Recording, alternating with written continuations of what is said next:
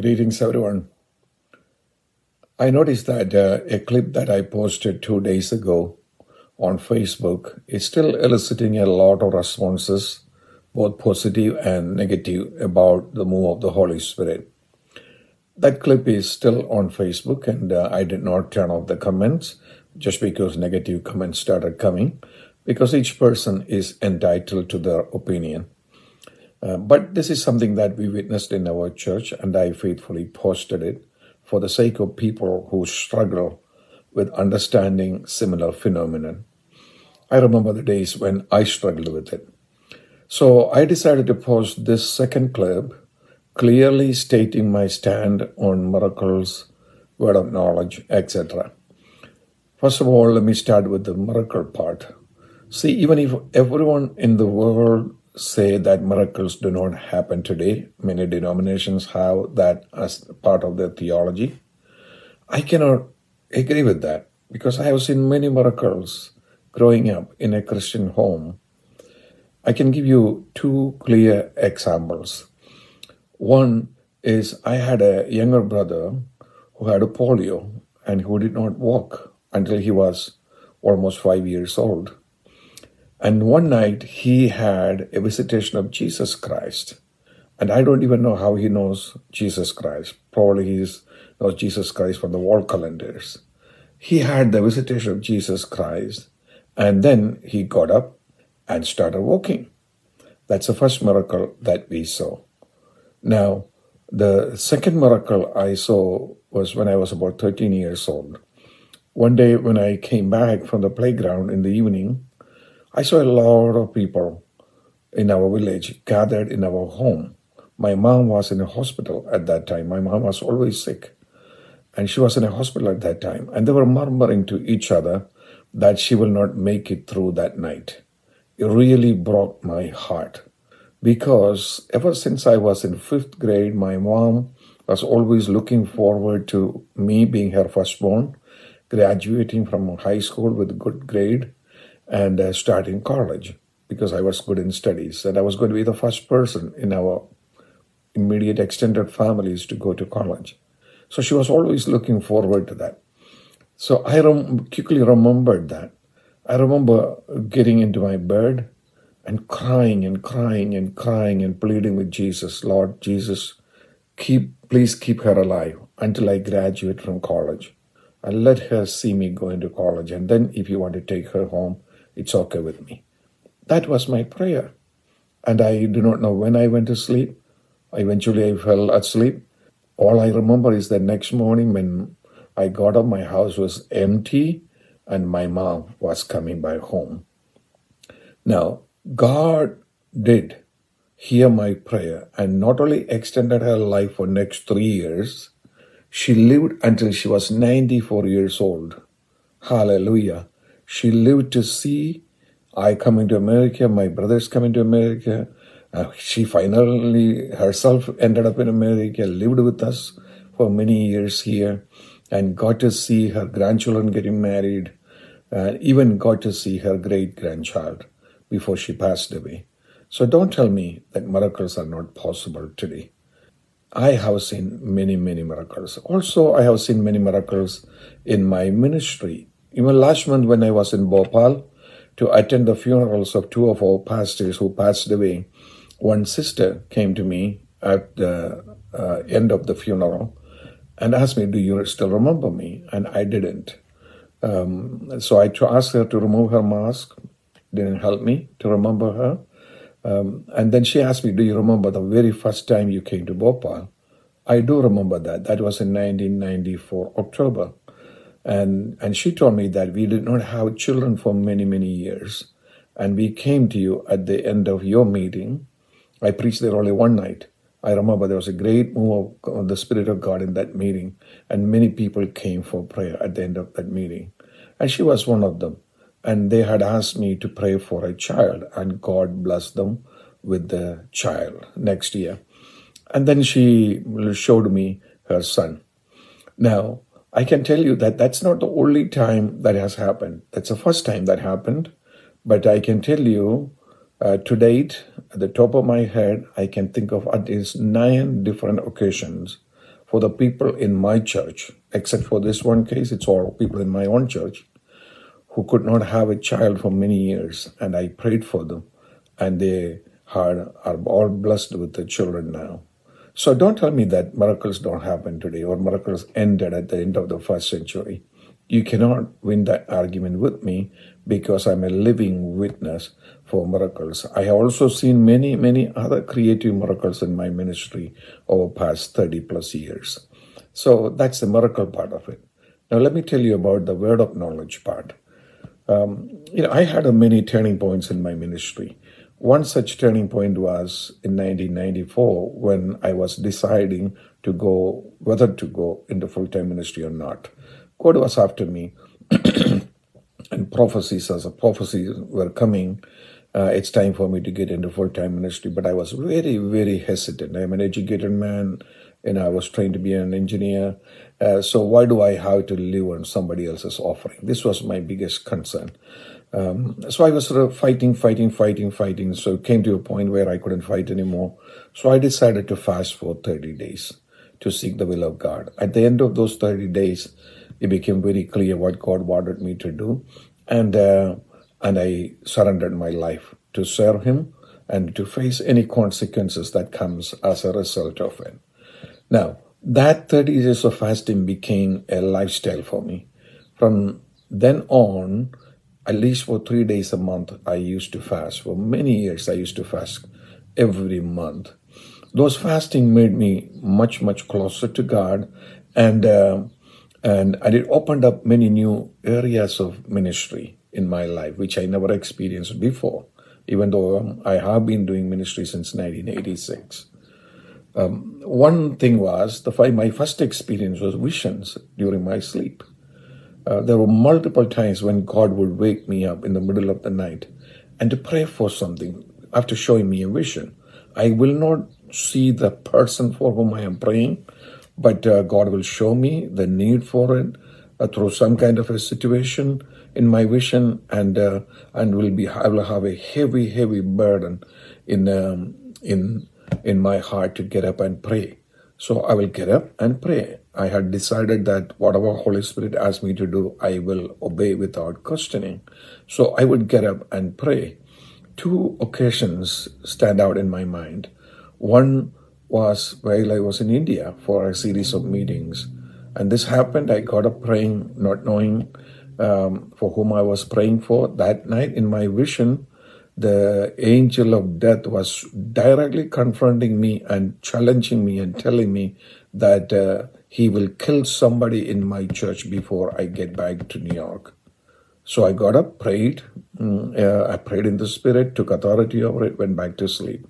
Early next morning, my wife called me up and, and, and told me that you won't believe what happened yesterday. A member of my church got in a huge car accident in the January snow in New York. And his car, I ended up slipping out of the highway, ending up in ditch. When the fire engine came, they had to cut the car uh, to take him out. But to their surprise, he did not even have a scratch on his body. Why? Because the previous night, God woke me up in a vision and made me pray for him. The second incident that stands out in my mind is uh, um, one Saturday night, a similar thing happened. And uh, the next morning, I'm at church and I'm about to start the service. Somebody came and put a, a little note in my hand saying that uh, uh, one of the prominent members in our church had a massive heart attack that morning, and uh, and he may not make it.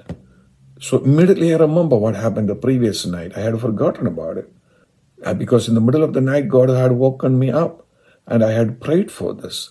So I was able to declare to the church that uh, nothing is going to happen to him because I, I, have already prayed over him the previous night.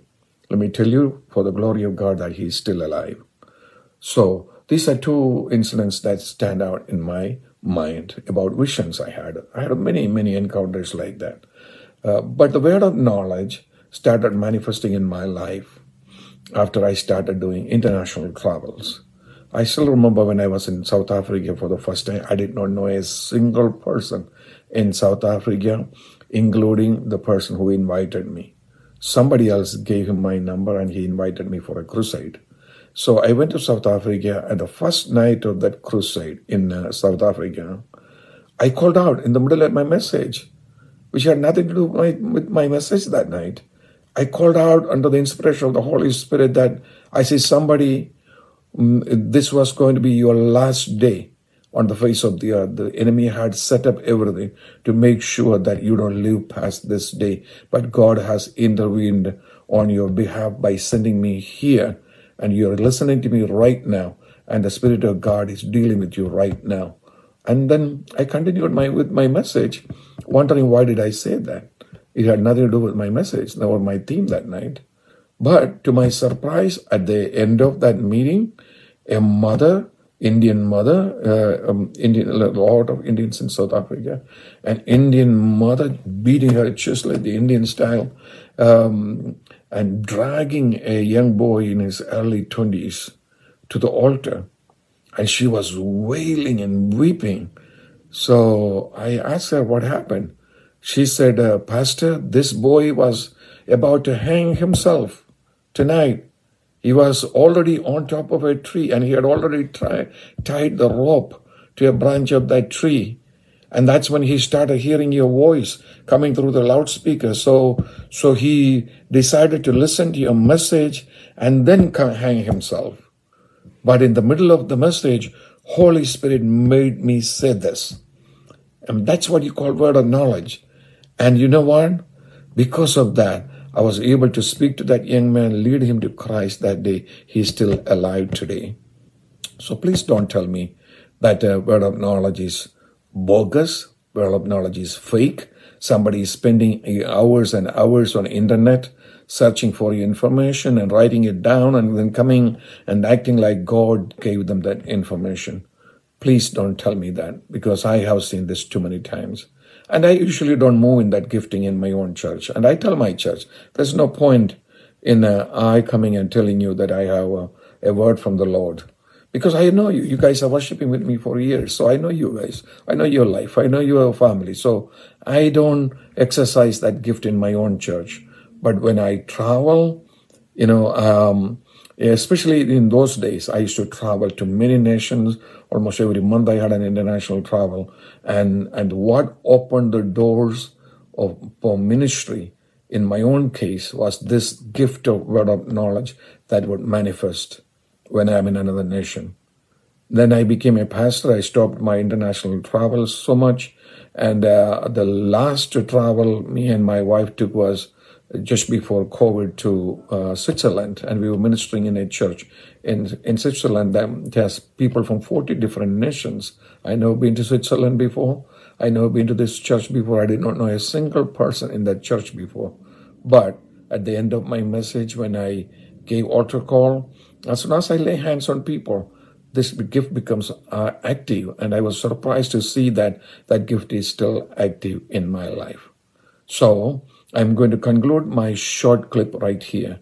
You may struggle with the, some of the spiritual phenomena that you see, but don't come to a conclusion just because it didn't happen to you or it does not happen in your church. It is bogus or it is fake because Holy Spirit is still Lord. Holy Spirit is the third person of the, of the triune Godhead. And as such, he knows all the secrets of men. First Corinthians tell us very clearly that the Spirit of God that searcheth all the inner things of man. So absolutely nothing is hidden from the Holy Spirit. Just like Peter was able to tell Ananias and Sapphira when they when they pretended that they gave the whole amount to church and they were holding something back, and that was revealed to Peter. Even to this day, God reveals things to his prophets, his ministers, people who believe uh, in the move of God, people who are anointed by the Holy Spirit, and people who maintain that anointing at a great personal cost. It is still functional. So when you go to a meeting, instead of sitting there with a judgmental attitude and trying to prove that this is all bogus, this is not true. Stay in that meeting with an attitude, Lord, if you have a word for me, please reveal that to this man of God who has come to minister here, And I tell you, God will reveal that to him, and you will be ministered to, and you will be blessed. Amen. Let that be our attitude going forward. Give room for Holy Spirit. Do not quench the Holy Spirit. Do not fight against the move of the Holy Spirit. You will not win. Listen, the first century, the Jewish people tried, the Roman Empire tried, all the other empires since then has tried. But let me tell you, one out of every eight person on the face of the earth is uh, uh, is filled with the Holy Spirit, with the evidence of speaking in tongues today. And the Holy Spirit is on a march. And Holy Spirit is going to march right through your life, right through your home, right through your church. You better get ready for it because God has great things in store for you. If you have any questions about it, you're welcome to contact me. You want to come and sit in my office and discuss this? Come on over. Come on over. Amen. I have been always very truthful, very upfront in my ministry. I have absolutely nothing to hide. So please come. I will answer your questions as much as uh, I can.